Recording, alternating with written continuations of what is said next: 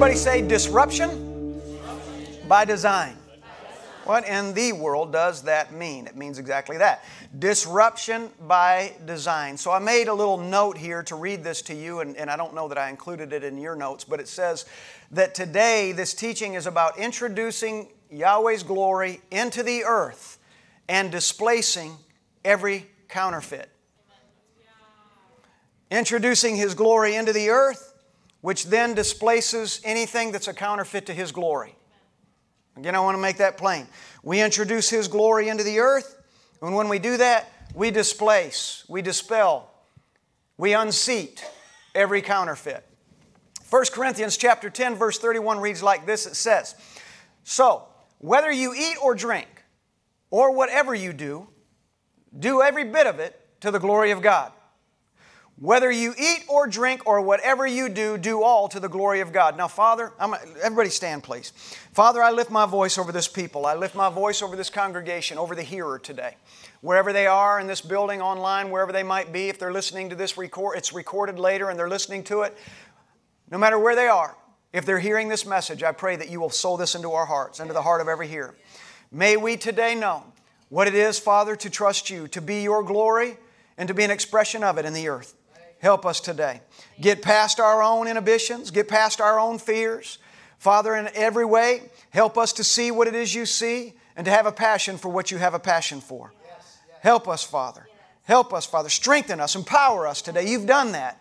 Let us recognize that empowering. Let us recognize that anointing that is very present in each of us today. Father, I thank you for your word. I thank you for the truth of your word. I thank you that the truth of your word will change every heart that has a heart to hear, has an ear to hear, an eye to see. Let it be so today. Let it be so in Jesus' name. Amen and amen. You may be seated. So, once again, so whether you eat or drink or whatever you do, do all to the glory of God. Everybody say, do it, do it. to the glory of God. Say it this way say, whatever I do, I need to, do it. to the glory of God. We are, in every sense of the word, you and I are, in every sense of the word, the glory of God in the earth. We are His glory. Put your hands on yourself, say this say, I am, I am. His, glory. His glory. Now, there might be some putting their hands on themselves don't feel much like glory. It depends on where you are in your world right now. Some might feel like, man, I, I you know, if you knew what I did this week, you would, you would not tell me to put my hands on myself and say, I'm His glory. Some of you might put your hands on yourself and say, I'm His shame. I'm His embarrassment. I'm His pity. I'm His project. I'm His disappointment. You might put your hands on yourself and you might say all that, but I want to tell you this if you have a heart after God, if you have an ear to hear, the voice of God. If you have an eye that is very curious and wants to see what He wants to show you, I want to tell you, you are not His pity, you are not His disappointment, you are not His shame, and you are not His embarrassment. Oh, but you don't know what I did this week. I don't care to know what you did this week. Please don't tell me what you did this week. I don't want to have to filter through that. I don't need to know where you've been. I don't need to know what you've said.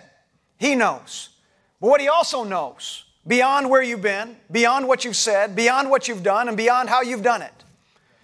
Beyond that, what he also knows is whether or not you have a heart that's passionate for him. And when we have a heart that is passionate for him, I can tell you today that you are not one that he's going to say, Pooh, you are something that I'm ashamed of. You are one I pity. You are one of tremendous disappointment. No. When he looks at you, he says, You are an amazing opportunity. Are you perfected yet? No. I got a lot of work to do. But after all, let's consider this there's a reason that he's God. Because he knows that in every single one of us, there's a lot of work to do. He knows that in all of us, there's healing to be done, there's restoration to happen, there's purpose. And He knows that in every single one of us. So, again, put your hands on yourself, and no matter how you feel about yourself, say this today. And I want you to say it with confidence say, I am, I am God's, glory God's glory in the earth. I want you to say it again. That didn't seem confident enough to me. Say it again. Say, I am, I am God's, glory God's glory in the. In the earth. So I'm going to follow that up with saying this We do not change the earth by supporting the evil in it, we change it by filling it with the glory of God. I can tell you this morning, you're not sitting in these chairs and you did not come to this church. You did not come to this house, you did not come to this meeting. You did not come to this gathering because you believe for some reason that God has no hope for you. You came here, you're sitting in these seats because you believe, even if it's in a minuscule way, somehow you believe that God has purpose for you. There's a part of you that believes no matter where I've been and what I've done, He wants to use me. And I've got great news for you. If you believe that even in a minuscule part of you that God wants to use you, I got great news for you. You are absolutely right. In fact, in every way, God wants to use you. In fact, I'm going to take it a little bit further than that. It's not just a want, it's a need. God doesn't just want to use you and me, He needs to use you and me. In fact, I'm going to take it past need. We took it past want, we took it into need, we're going to take it past need and take it into the imperative. It is imperative that we allow Him to use us because from the very beginning, that is why you breathed your first breath. Not so that we could have our own way, not so that we could shame ourselves or feel sorry for ourselves, but so that we could grow up in Him and we can be matured, and so that we could demonstrate that He is God and there's no other. We do not change the earth by supporting the evil in it. We change it by filling it with the glory of Yahweh. But how do I do that? In fact, there might be people under the sound of my voice, you might be saying, Well, I don't support evil. Well, you do if you're not a shining light on what God abhors. Somebody said, Well, I take a neutral stand. There's no such thing. You're either for or you're against. Now, that might rattle a few timbers. Because there might be in this room or online there might be those that are saying you know what? I just i just don't take a stand one way or the other. I just i just like it over here because it's peaceful it's quiet. I don't let anybody know that i serve god and i don't i don't get involved in the things that are anti-god. I just i just stay outside. I want to tell you today that's not the calling. That's not the reason why you're breathing air. That's the, not the reason why you got up this morning. That's not the reason why he let your heart beat again and then just now again and then just now again. But you're breathing air and your heart beats every beat. Not so that we can stand aside and we can say, you know what, I'm a believer, but I'm just going to let God handle everything. Or stand aside and just say, I'm not going to be a part of all of that, I'm going to do my part by just not getting involved. It's not the way of the, of the Father, and that's not the way of the kingdom. I know this that in order to disrupt what is in the earth that is contrary to Him, there's a purpose, there's a requirement on you and me to step outside of ourselves and to not be neutral, but to be a sound, to be a visual, to be a testimony to become a witness, not the kind of testimony and witness that's walking down the street and hitting everybody on the head and, and, and blasting them and making them feel bad and, and throwing weights of religion on them. Not that kind of witness, not that kind of testimony, but the kind of witness and testimony that's not ashamed. In some of the simplest ways, there's ways to show that we're not ashamed of the gospel. There's simple ways to show that we're not ashamed of the, the Father, the God that we serve. There's simple ways. Simply in a restaurant, over your food and saying, Father, I give thanks today, without wondering, is anybody looking? Who might see me giving thanks? Being in your family gatherings and knowing that 75% of your family abhors God, but you love Him. It's being in a family gathering and knowing that in the middle of all of that, knowing that there's those that might not be comfortable with you praying, and nevertheless you say, I'm going to give thanks for the food. Every Thanksgiving in our house, no matter who's gathered. Somebody's praying over that food. Somebody's giving thanks for that turkey and that dressing. We thank God for everything that's on that counter, except for the sweet potatoes. And I continue to try to introduce the glory of God into our Thanksgiving so that everything that's not of God, sweet potatoes, is dispelled. He's still working on me because last Thanksgiving they showed up.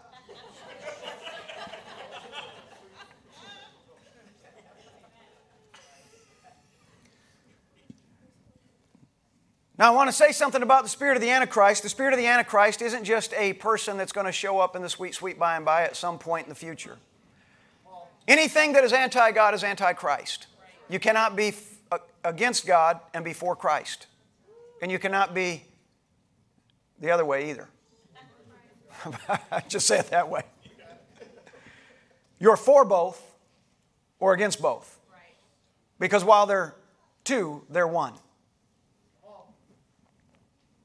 So to take a neutral position and say, you know what, I'm, I'm, I'm not going to be interested in being a demonstration of the kingdom of God. I'm not going to do that. I'm not worried about disrupting things. In fact, the very nature, my nature is to not disrupt. I don't like that. I just, I just want to kind of fit in and nobody know which side of the line I stand on. To do that empowers the Antichrist world agenda. And, and I can tell you today there's an Antichrist world agenda. You can't turn on your television, you can't drive down the street, you can't go to the mall, you can't look at a billboard and not see an antichrist world agenda. No matter where you're at in the school systems, no matter where there is, where you go, there is an antichrist world agenda. There is an agenda among us, around us, not just in this nation, but in every nation, to make God silly and to make Christ irrelevant. Is anybody hearing me this morning? No matter where you go. Now we got to decide what to do with that. I can tell you this: if somebody went, if you're a parent in this room and somebody went to your children, and they said to your children, said about your children to you, said, you know what, you're just unimportant. You don't really matter. You're a mistake. Any parent worth their salt or worth their purpose will get up in the face of that person and say, Let me help you understand something. And depending on who you are, you would help them understand it differently.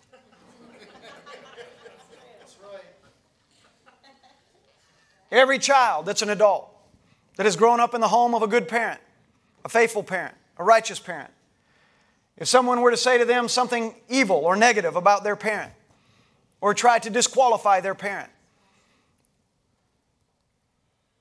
that child that's worth their weight, worth their salt, would stand up and say, let me help you understand something about my mama and about my daddy. I was raised in their house, and I want to tell you everything about them was good. And if there's any good in me, it came because of them. Wouldn't it be also true then the nature of God is? That I can't just stand back and say, Say what you want about my mom and dad. Say what you want about my kids. Ah, sticks and stones may break our bones, but words will never hurt. Words always hurt. The person that said that had no mother and father and no children.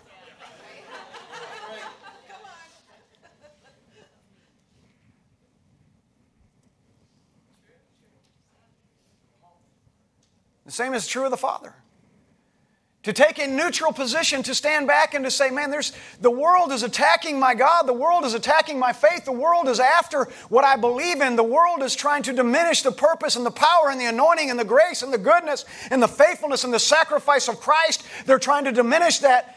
How can I take a neutral stand and stand by and act like that's okay? And most people will take that neutral stand because they're thinking in their own mind exactly what I did years ago. And I've used this so many times, and I'm going to use it again today. And I apologize because it's, it's one of the best illustrations personally that I have. But back when I was a youth pastor and we went to a conference and we were there and, and they said, you know what we're going to do tomorrow? We're just going to go let everybody on the beach know about Jesus Christ. And the way we're going to do it is we're going to link arms. Man, we're going to get on that beach and go from water to edge of the shore, to the edge of the beach. And we're going to link arms and we're going to walk. And everybody that arms touches, we're going to just wrap around them and we're going to pray for them. We're going to tell them all about Jesus Christ. And I said, I ain't having anything to do with that.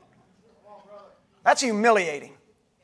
And all that's going to do is make people mad or make them prematurely or without purpose or intent or without the move of God say, okay, I repent only to get you past them. What lasts in that? But I can tell you, it wasn't a position of neutrality that I was going to take by not participating in that link arm nonsense.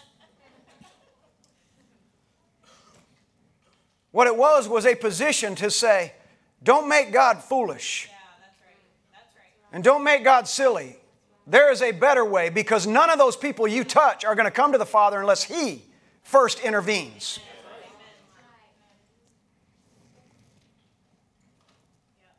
So, how can we do it differently?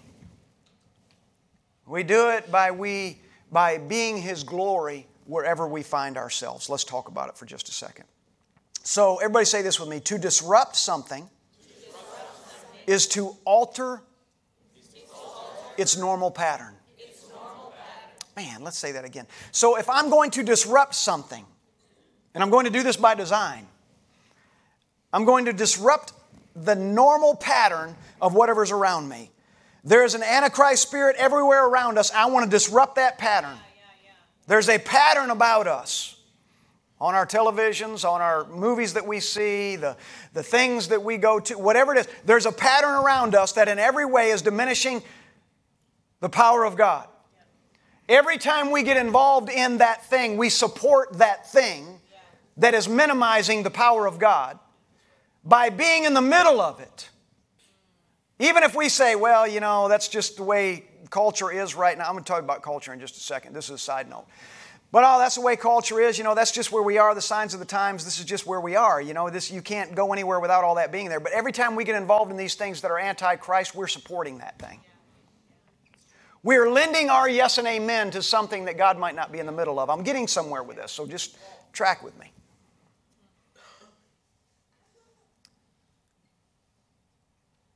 But if I'm going to change the earth because the earth is the Lord's and everything in it, do we believe that?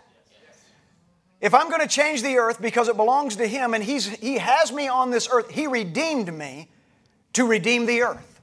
Yeah, that's right. He redeemed you Amen. to be a part of redeeming the earth. Amen.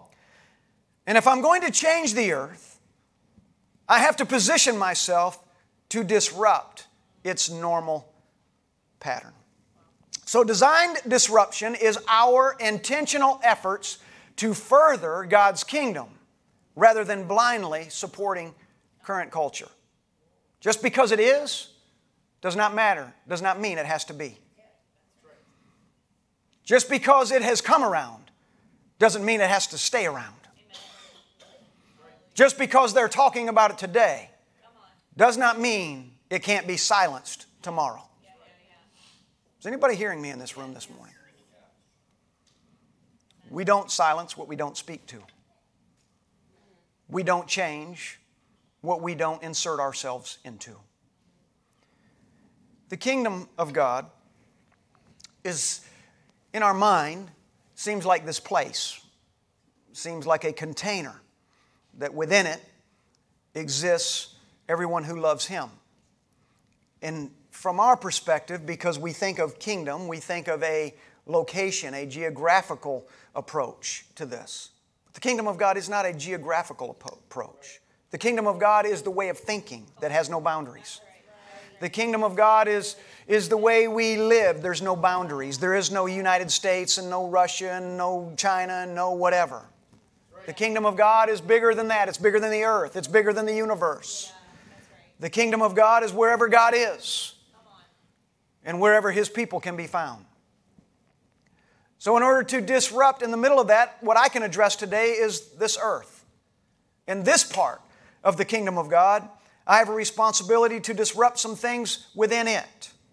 You have a responsibility to disrupt some things within it. And that can only be done when we no longer blindly support the current culture. I was meeting with somebody recently, and, and I'd asked him, to, uh, he kept calling me Pastor Pat. He called me Pastor about 50 times in, in a matter of 30 minutes. I, I love, uh, he's a great guy. I love the guy.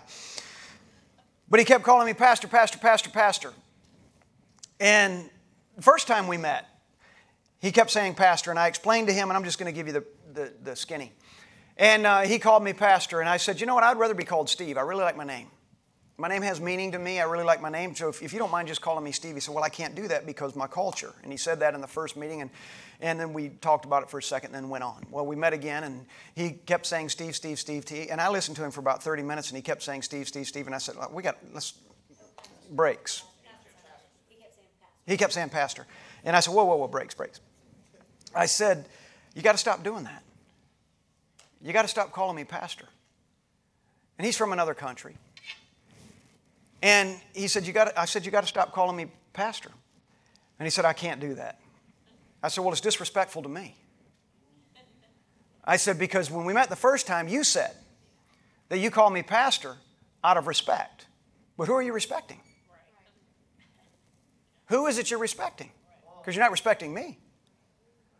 I said, I'll call you pastor because that's what you like, and you, you feel like that's fitting and good, and that's great. I'll do that, no problem. You're comfortable with that. But I'm not. I'm more than a pastor. I'm a teacher. I'm a visionary. I'm a husband. I'm a father. I'm a friend. I'm an uncle. I'm a nephew. I'm a son. I said, so I'm an apostle. I'm a poppy. Of the most enjoyable kind.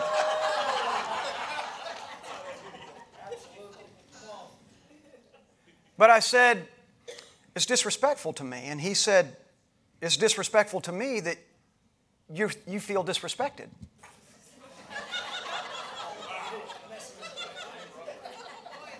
And I said, I can't help how you feel.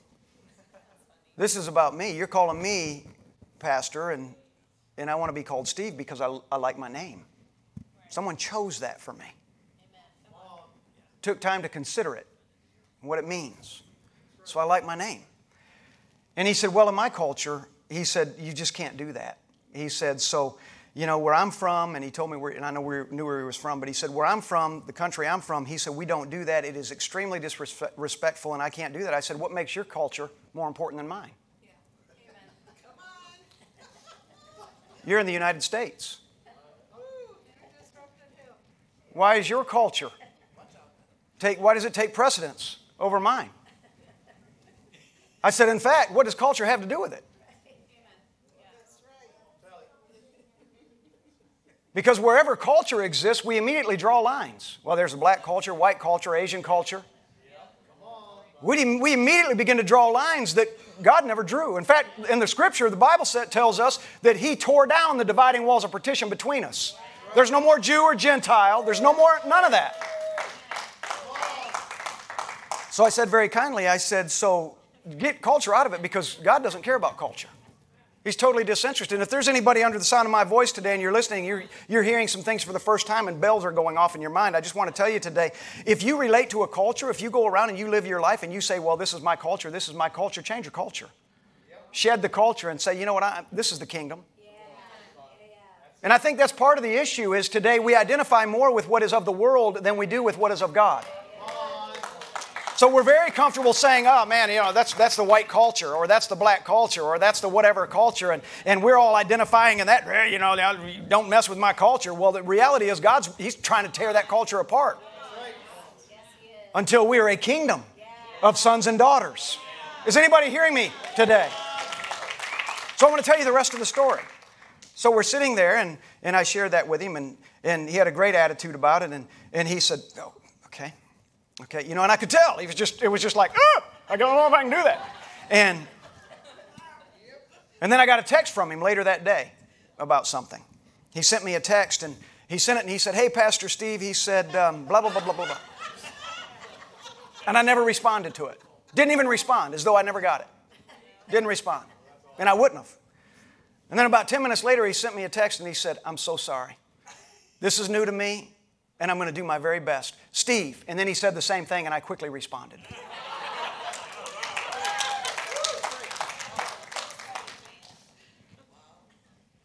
But that's disruption.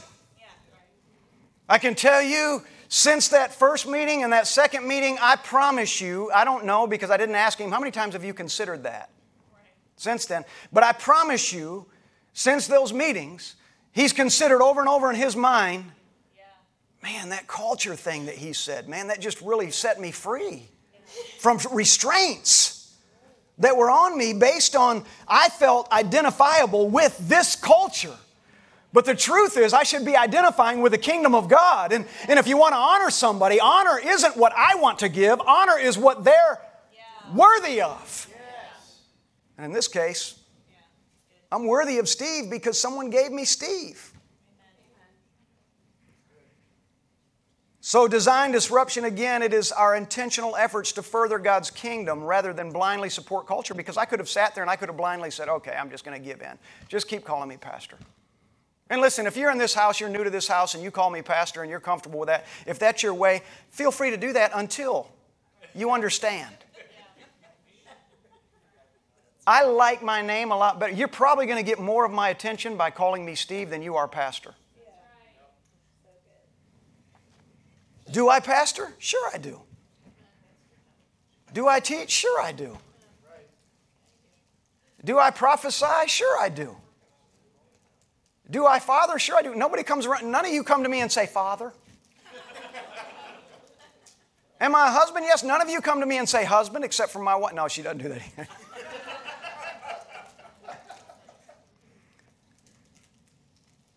Design disruption is to see what is before us and not accept it as the final answer. To recognize this is what I this is what's going on. Yeah. Yes. Listen, we weren't born into the kingdom of God. We didn't be, he didn't breathe his breath into us to walk blindly. That's right. Yeah, that's right. If you're in the kingdom of God and you shut your eyes to everything so that you don't have to address it, do this. Yeah, come on. Go like this this morning. And if you're one of those that are like, "Phew, I don't, I, I don't really want to see because what I see I have to address, go like this. Go. And if you're beside somebody and their eyes are closed right now, reach over to them and go. Kimber, get cold because I saw his eyes are closed. No.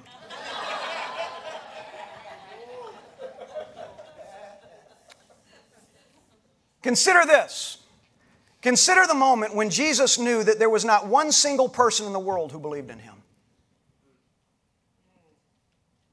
Have you ever thought about that? Believe it. There was an actual moment where Christ was Savior. Not one disciple had been called, not one message had yet been preached, not one miracle yet had to be performed. Not one. There was a moment that not one single person knew or believed that he was Jesus Christ. Now, he could have done this. He could have said, knowing, knowing, knowing, when he came into the earth, knowing that no one on the planet knows that I'm the Messiah yet. Not one person. That's just crazy to think about, isn't it? But he knows, no one on the planet knows that I'm the Messiah yet, and here I am. Now I can make a choice. It's really easy to be unknown.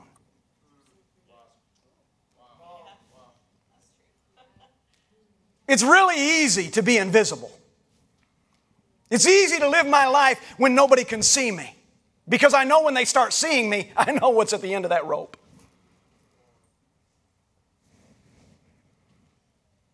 But it'd been really easy for him to do that, and he could have said, you know what, I, I think I'm just going to be neutral. I'm just going to accept that there is sin, but I'm also going to take this position. I'm going to leave it up to God. He's going to to find another answer. Because I, you know, I'm not all about shaking the boat. I'm not all about being that voice. I'm not all about being that guy. Don't you know I don't want to talk? Don't you know? I, and the whole time the father's saying, son, tag you're it. You know what the father's saying to you this morning? That's right. Come on. Tag you're it. Yeah. Tag you're it. He knew nobody. Not one single person in the world believed in him. And he changed that. How? Because he disrupted the pattern that existed. He went in and he went over to this guy. And he said, Come with me. Well, who are you? Come with me and find out. And he went over to this guy. Come with me. Who are you? Let's go find out. He went over to this guy on the boat. Follow me. And suddenly, days before, no one on the planet knew that he's the Messiah except his mama. Mamas know everything.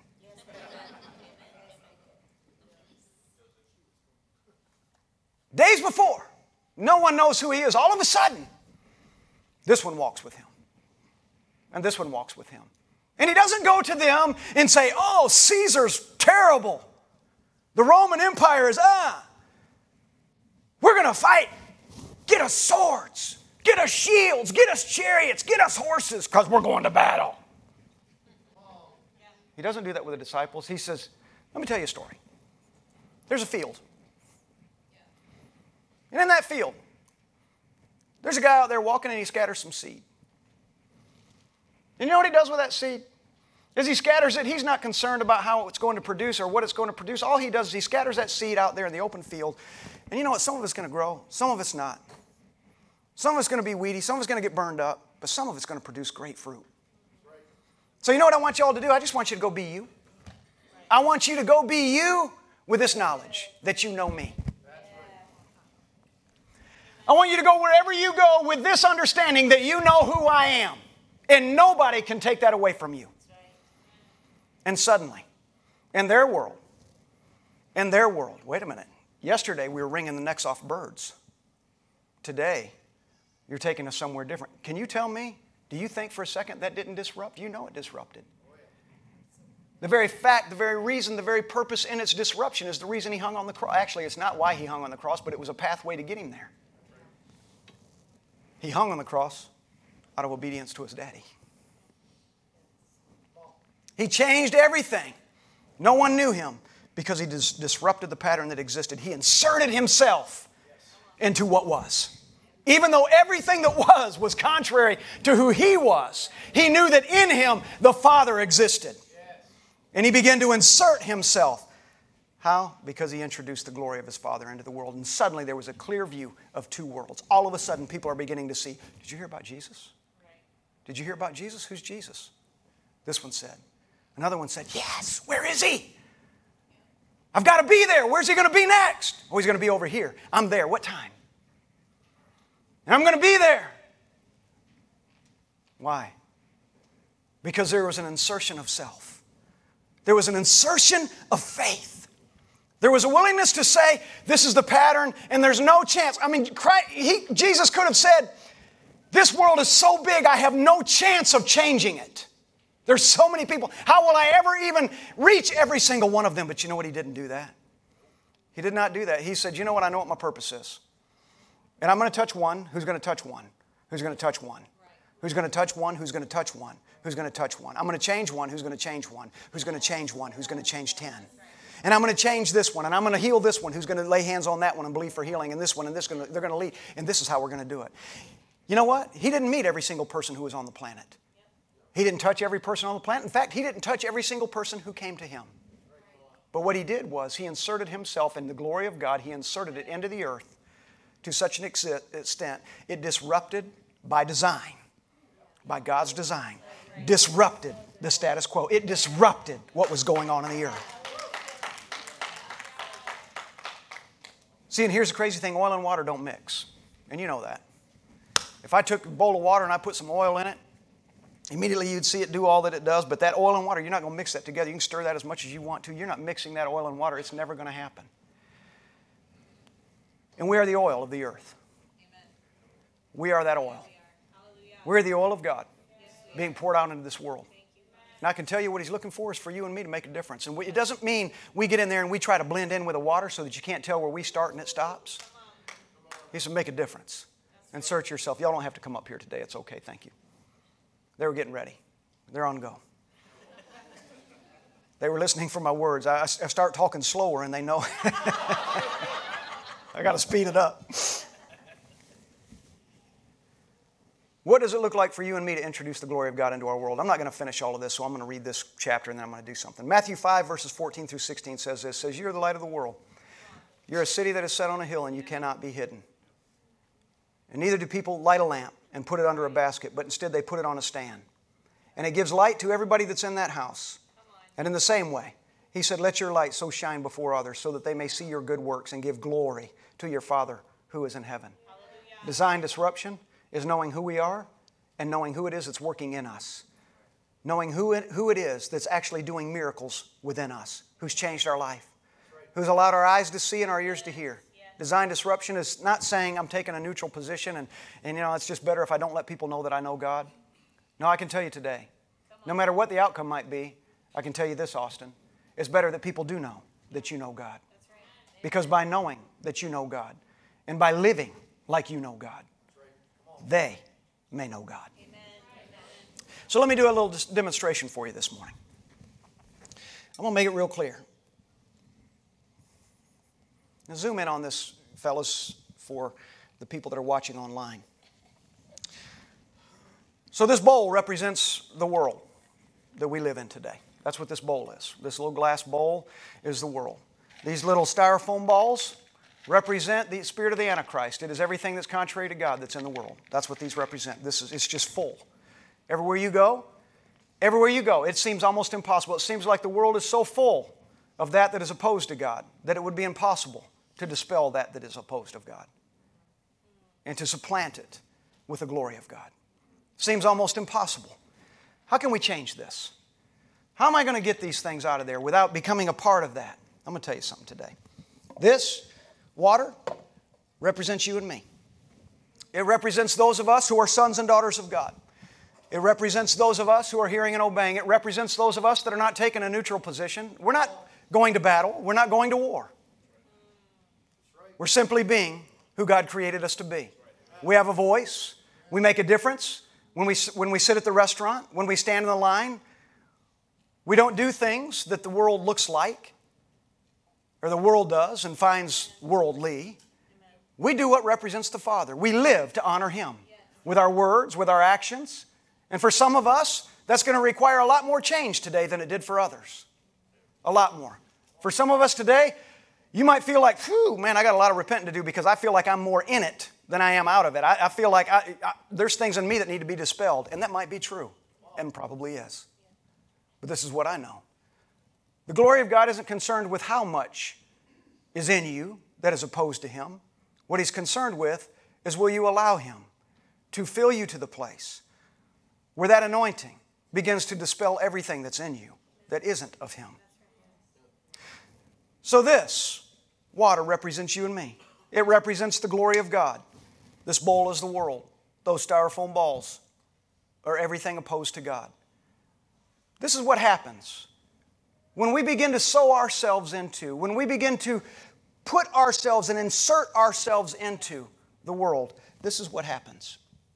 Very simply, without noise, without death, without danger, suddenly, as that glory begins to fill that bowl, everything else begins to get dispelled.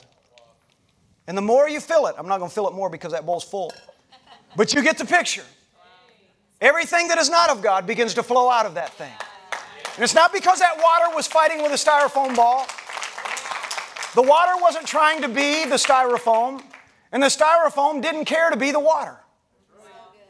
But that, that was not of God, was forced to relent to that that was of God. And I can tell you today, for you and me, with you and me, that that is in you that is of God, if you will insert it into your home, insert that into your job, insert that part of God in you into your communication, where you go, what you do, how you fellowship, what you say. If you will insert God into that, I want to tell you that insertion of the glory of God will begin to dispel and displace everything that is not of Him until suddenly you begin to see something you've never seen before. Suddenly, you'll be, be able to visualize yourself as a son or a daughter of God. Those styrofoam balls could not in any way contest the anointing that was just poured into it. It had two choices. Either I will repent and I will become a part of the glory, or I will deny and I will be part of that that is dispelled. So I'm telling you today, you and I are called for this thing to disruption by design. The reason the Father created you the way that He did, with a mind and with personality, is for this reason Because not every bowl is shaped like this. Not every environment is shaped like this. He needs your personality to be poured into whatever your world looks like. That's right. So good. He needs your personality to be poured into. Maybe yours is square, and He needs yours to be poured in to whatever that world looks like. By design. He gave you your specific personality, He gave you your voice, He gave you your wit, He gave you your intelligence.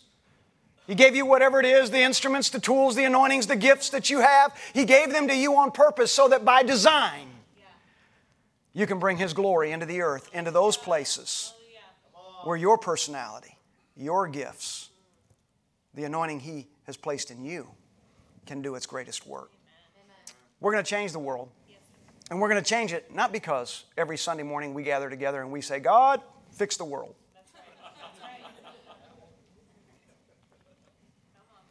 People don't come to church because we tell them to. They come because they see the evidence of Christ in you. And I'm going to say something I said at intercession Wednesday morning. People don't stop dying violently because guns are taken away. They stop because the glory of God and His nature fills the earth. And I could go on and on. And I know there are a lot of different people with a lot of different ideas, but I'm going to tell you something. This, is, this I know to be true. If the glory of God filled the whole earth, there wouldn't even be a need for a gun.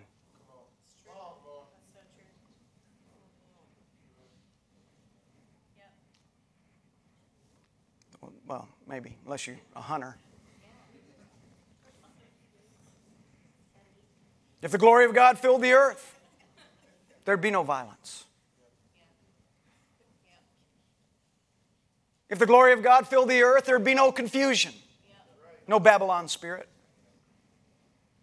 Does anybody hear me in here today? Let me read this last. John 15, 8 says this says, By this my Father is glorified. By this, by this my Father is glorified, that you bear much fruit and so prove to be my disciples. By this my Father is glorified, that you bear much fruit and prove, demonstrate that you are my disciples. Would you stand with me this morning? I'm going to ask you a question. I'm going to ask you a question.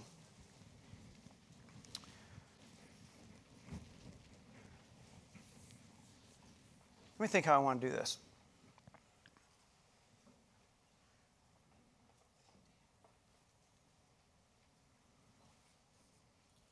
Okay, let me ask it. Let me do it this way.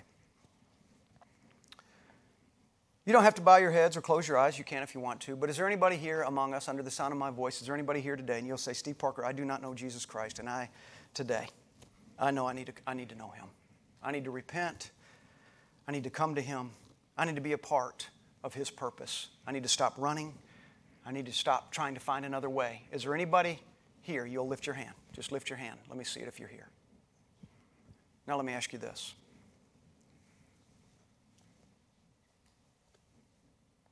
How many in here, are there any in here that believe that you're a sinner? Does anyone believe you're a sinner? Hold your hand up. You believe you're a sinner? Hold your hand up. If you believe, go ahead and hold it up high. You believe you're a sinner. I want all the sinners to hold their hand up. Okay, quite a few. This is what I want to tell you today. If you're a sinner right now, why weren't you a sinner a minute ago when I asked who needs Jesus?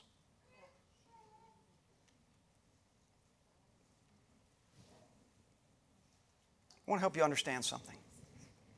The glory of God cannot fill a temple of sin. It fills a temple of righteousness. All through Scripture, and I can get into it another day, or privately if you want to. But all through Scripture, he points out once you come to him, you're no longer a sinner. In fact, it is sin that he saves us from. Is that not true? There's a reason I'm doing that this morning. Because I know the people that raise their hand, and I, I, see every one of them that raised their hand in this room, those that I saw, that raised their hand in this room, I can tell you, as far as I know, you know God. But yet you still identify with sin.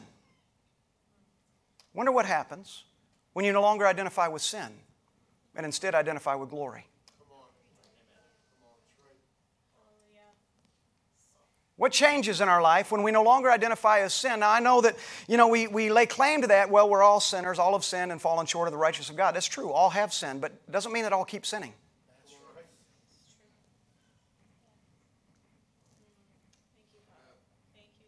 Are you hearing me today?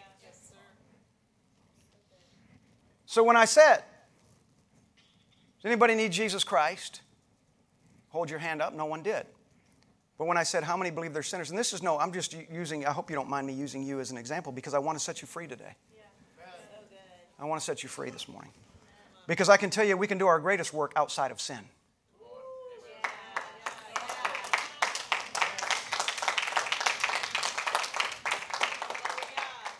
And he said, These, You're going to do what I did. In fact, you're going to do greater things than that. In order to do greater things, what he doesn't do is send sinners out to win the lost. In fact, he never has.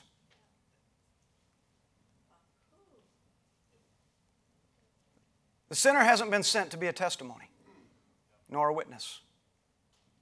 Is anybody hearing me today?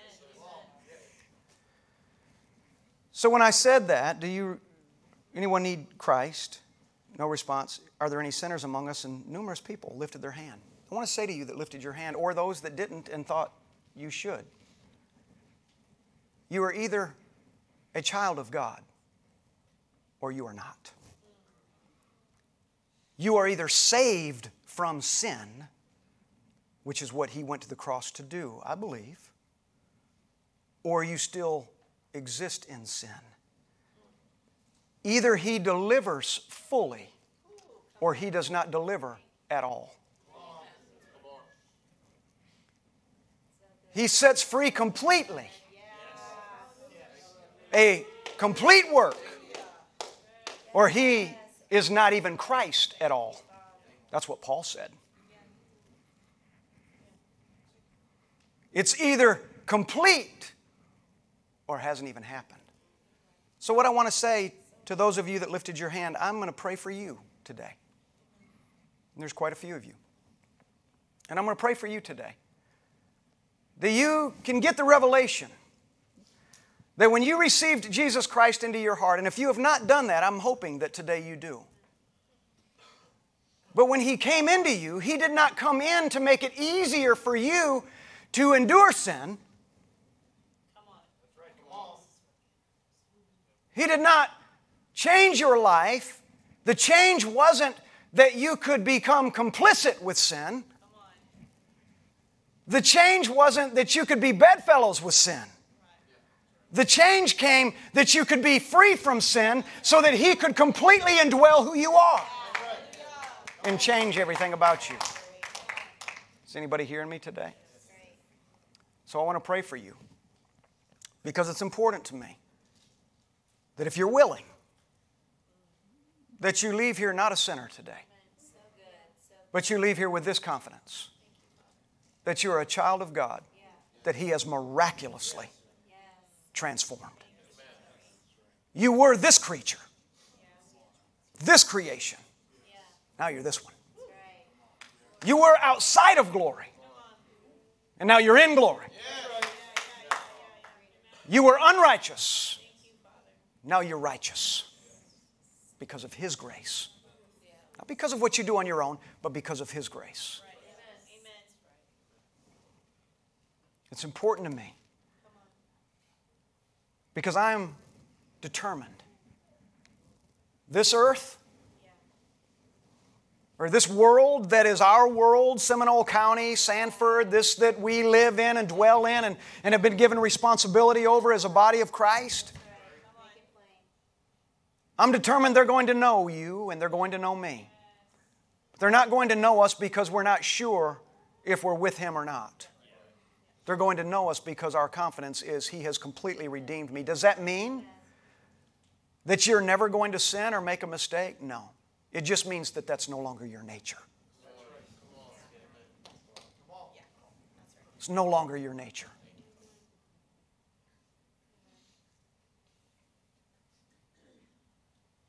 I would tell you on any given day of the week about my children. They're all adults now, but I would t- tell you any, any, any given day of the week. at any age that they were. If someone would have come and said, Do you have good kids or bad kids? And I would tell you, they're the best kids. And to say that would not be lying against the truth from mine and my wife's perspective. Even if that morning they were the worst kid. And I'll tell you why. Because whatever happened that morning was not their nature, it was not there everyday. Their nature was to laugh and to smile and to run and to play and get dirty and eat worms.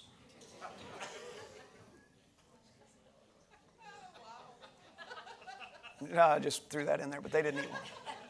They did carry grasshoppers in their pocket, lizards, and frogs. So I'm saying this today. I'm going to pray for you today. Because there's people among us, you, you lifted your hand and you told us you, you believe you're sinners. I want to tell you today if you believe that with all of your heart, I want you to repent and ask God to give you a revelation of what it is to be a son. And ask Him to heal your heart, forgive you of whatever sin you continue to lay upon yourself that makes you believe that that's your identity. And He will liberate you from that. I believe that. And someone might be saying, well, it's just a misunderstanding. I, you know, I'm just kind of confused because there's, there's still some bad stuff in me. Bad stuff doesn't make us sinners as long as we hear the voice of God and allow Him to change us. Bad stuff makes us sinners if I don't trust Him and I don't give it to Him. So, Father, today I lift my voice. Come on, everybody, lift your hands in this room. Father, I lift my voice. Whether they're watching online or in this room today, I lift my voice over every man and woman, every, every single person with my eyes wide open. I'm looking at all around this room, and I'm praying today, Father, for your glory. I'm praying that every man and woman understand today who they are in you. I'm praying if there's any among us that believe that their life is identified with sin, I pray today that, Father, two things happen forgive them, change them, heal them if they've never come to you before and never repented to you before. But Father, if they've been in relationship with you and they just haven't come to the revelation that you redeemed them from that sin, I pray today that that revelation will be sown right into the middle of their heart. Let them see today. How great and awesome are you today, Father? How great and awesome are you? I believe today, Yahweh God, that you have set people free. I believe that you have empowered your sons and daughters. I believe that you've caused us to see again, to be reminded again of what our purpose is in this earth. No matter what we do for a living, for the kingdom, we are one. And Father, I thank you today for your word. Thank you for your anointing. In Jesus' name, amen. Amen and amen. Come on, put your hands together this morning.